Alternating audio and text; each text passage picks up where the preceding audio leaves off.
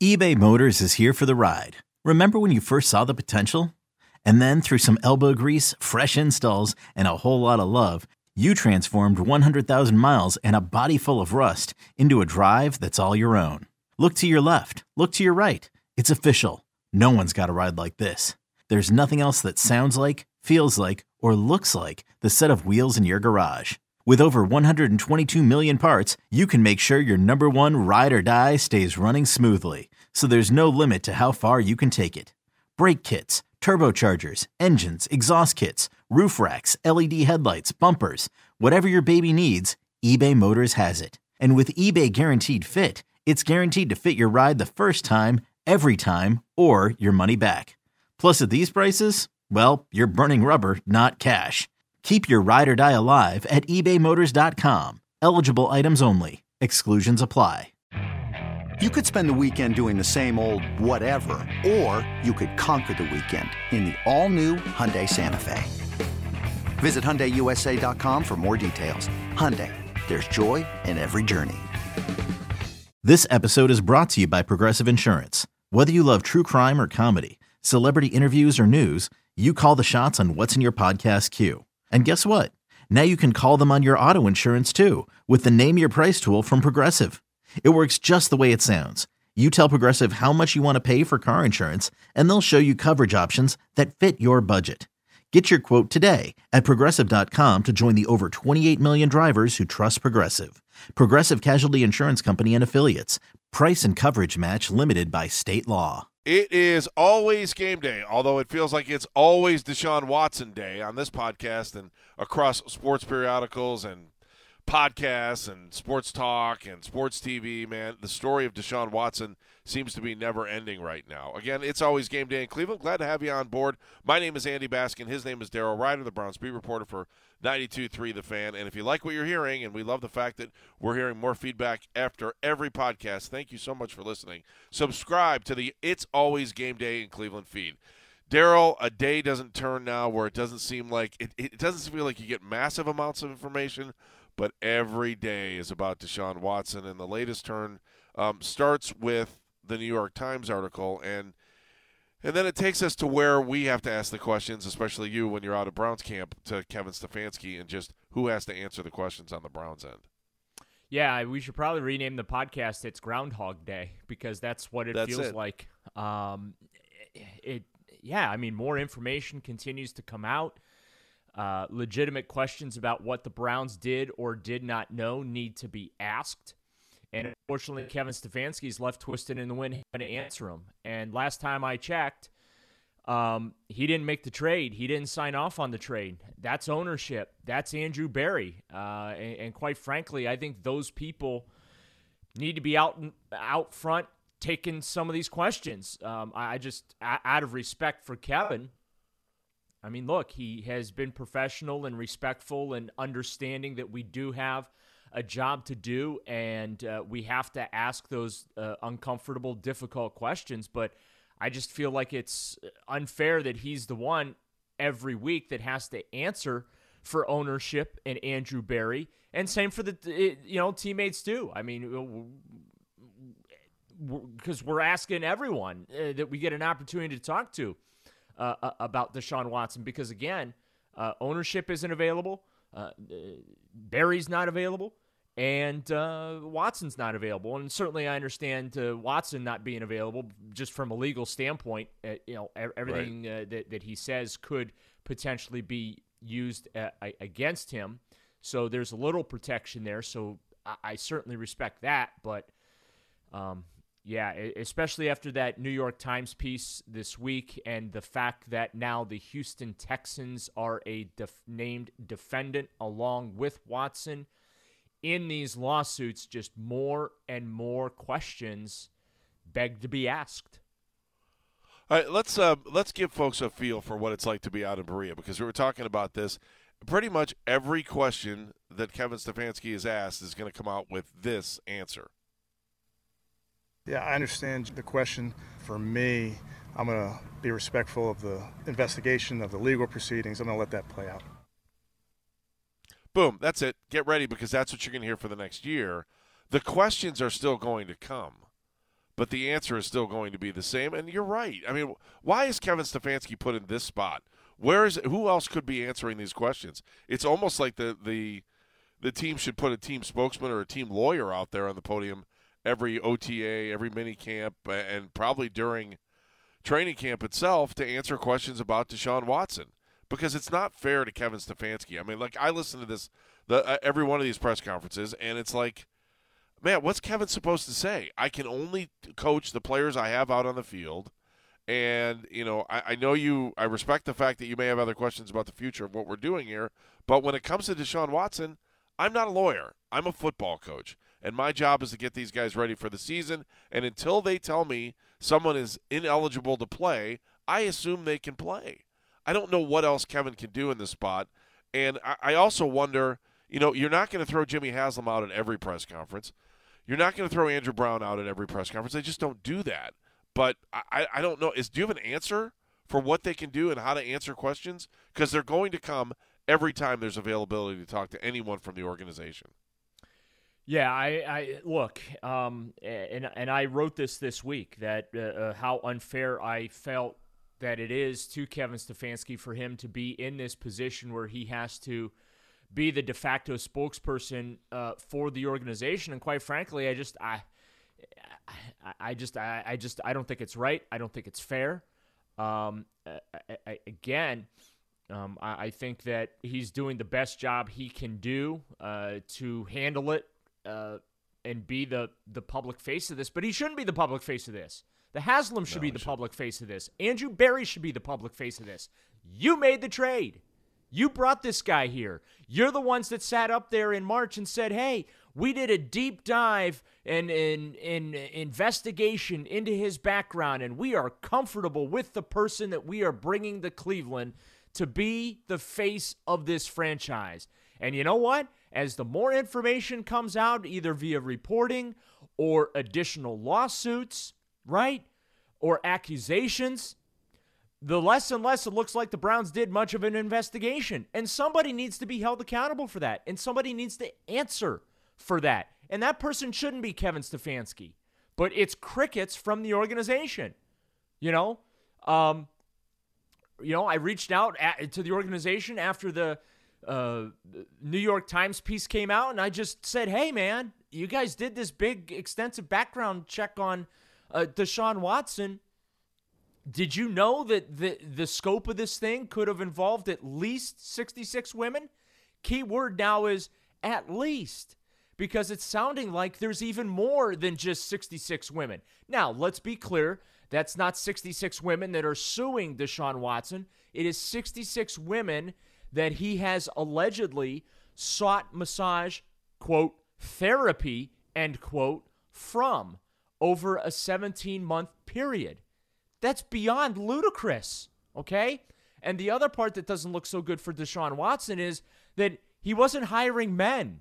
There are male masseuses that handle these type of things.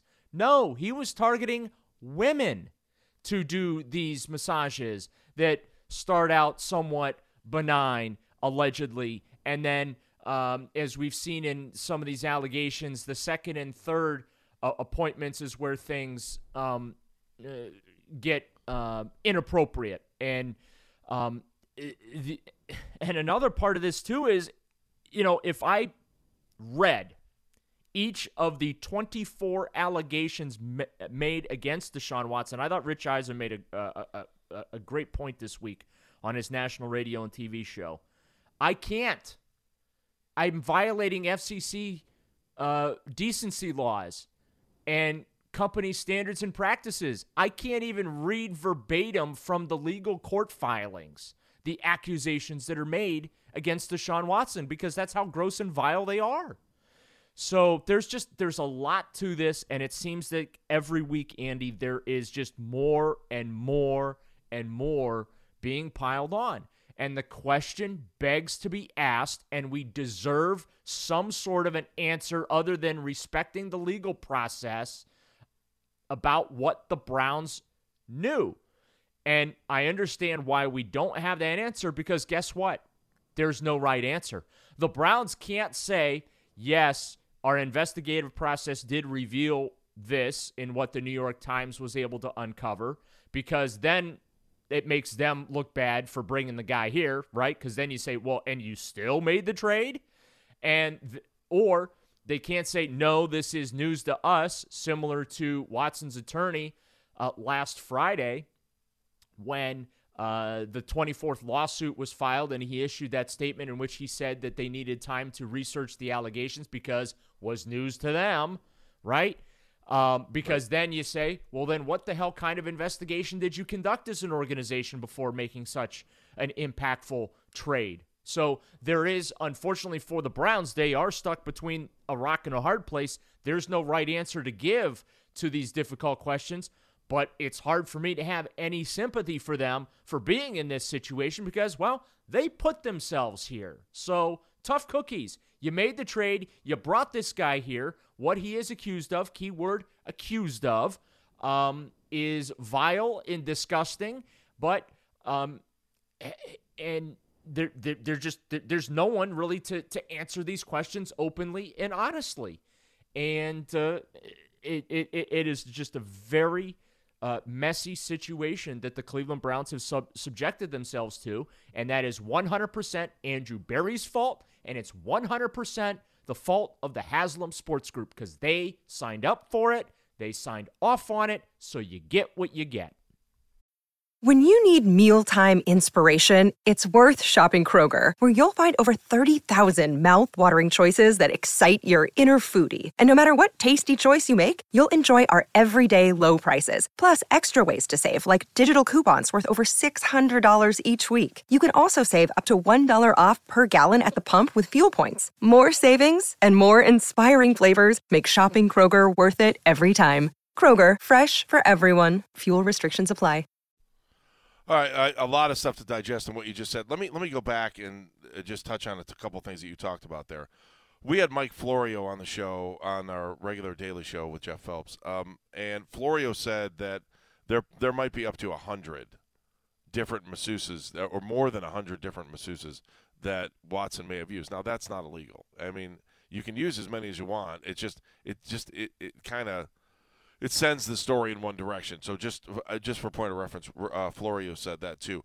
Also, I'm not quite, and I love Rich Eisen. I think Rich is great, but what Rich is saying uh, now, you at your own network, you can have your own standards and practices, and that's great.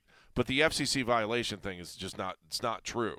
The FCC violation only holds true to over-the-air entities, which would be like your three, five, eight, and nineteen, or or PBS or anything, and then in that scenario, they could talk about some of the things that happen in a news purpose sense. Just to just to clarify, if NFL Network wanted to go out there and read what's in this testimony, they absolutely could. They are a cable channel, satellite channel, not governed by the same rules as FCC uh, FCC stations like we are at 92.3 The Fan. I mean, Daryl, if we wanted to drop a thousand f bombs right now on this podcast, we are allowed to, and there's no FCC regulation. But standards and decency among you or me or our company, Audacy, which owns us, um, is just that's the way we we talk because it's just there's no reason to have to to go down that line. Right. So just just for pure clarity, that is only for over the air stations, which you would get uh, through an antenna. I mean. So, uh, just uh, that's just a point of. So on Baskin and Phelps, you guys can't you guys can't read that stuff. um, uh, you know, you could make the argument with the FCC, and you really don't want to get into the situation, right? That's I mean, and I think that's that's the like, point, right? It, yeah, it in is a 20, news. in a in a 2020 you could because you're doing news, but it's a fine line, and you really don't feel like dealing messing with the FCC. Ask yeah. the stations that got fined during the Cavaliers uh, parade. parade when LeBron decided to drop I don't know six f bombs. And some I of the stations did. I stopped counting after three. now it is. I, I mean, just a little uh, inside baseball and that stuff too. That the only way a station can get fined is if someone turns them in to the FCC. Right. On that, and then um, you have to say your name to the FCC to get the right. to have a station violate, and the fines are through the roof. Man, you do not want to walk down that road. Anyway, let, let, getting back to the story, not not the sidebar stuff.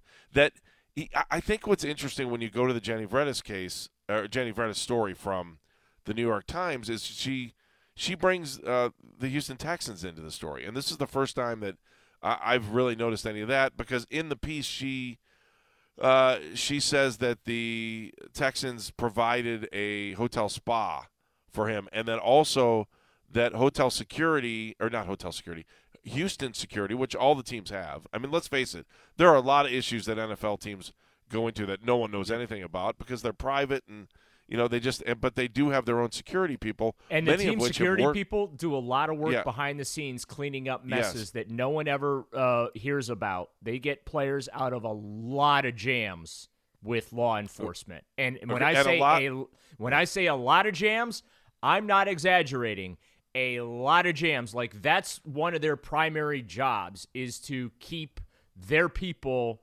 uh, out of the Out of the- news yep. and off the blotters and the court and that's not if possible That's not yeah, that's not just NFL teams. That's almost all professional sports teams. I mean, NBA has it, um, and, and normally what it is, and you know, when you look at like even when the Browns started, I mean, they, they were hiring guys from the FBI to run their security. Well, they, they used to I have mean, the, the head of the former head of the Secret Service. Right, uh, Lou. uh, Lou Merletti. Yeah. Uh, Oh, and, their uh, uh, security uh, details in that. Oh yeah. And oh, trust me. You go out to Berea right now. That place is more secure than the United States Capitol building. Let me tell you. and, they're paid for it. again. I mean, not an exaggeration.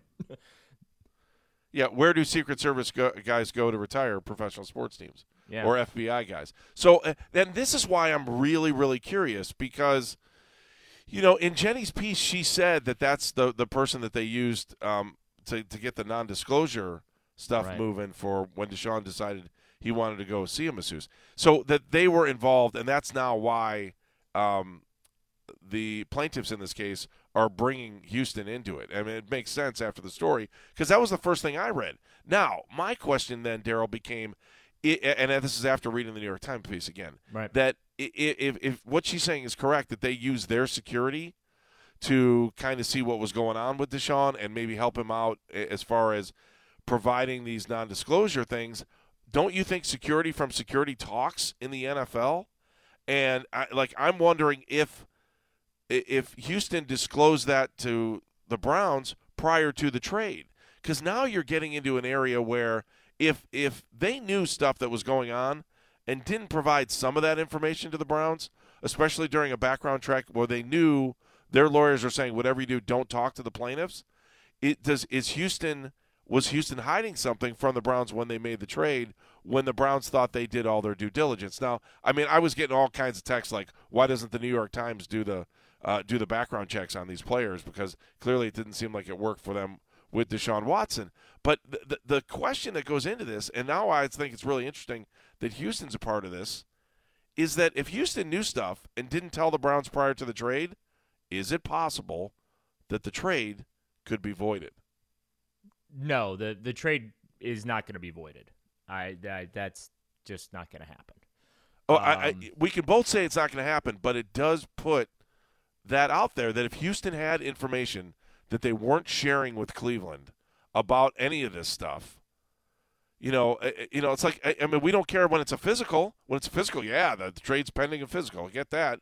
Well, I mean, this is some pretty heavy stuff, and if they didn't give up some information, the Browns could say, "Hey, wait a minute, guys, you knew all this stuff was going on and didn't let us know any of this."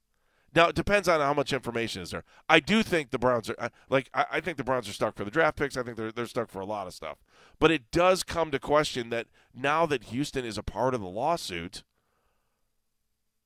I, I, I'm telling you, that's the number one question I've had over the last 24 hours.